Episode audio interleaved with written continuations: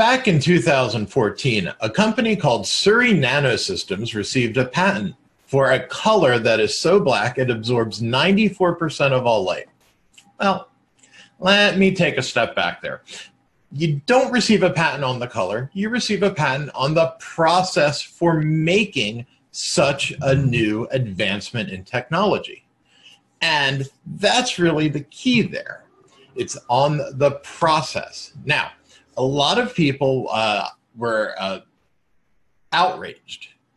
And the reason for that outrage is that Surrey Nanosystems allowed one artist to use this brand new color called Vantablack.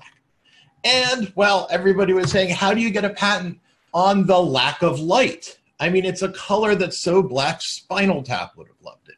But again, it's on the process of creating this new technological advancement. Color has always been about technology, from indigo dyes that the royal families used to black and white televisions to the millions of colors that your monitors are actually showing that your eyes cannot detect. Color is technology. And in that technology, there's a new way of creating all of those particular colors. Now, for the smaller business, what does that actually mean? It means that every time there's a new way of creating something, there's a process there that is potentially patentable. And that's the lesson for the smaller business is that when something is new, there is a potential patent in it. A business needs to do a patent search to make sure that that particular new process is not disclosed in other prior art.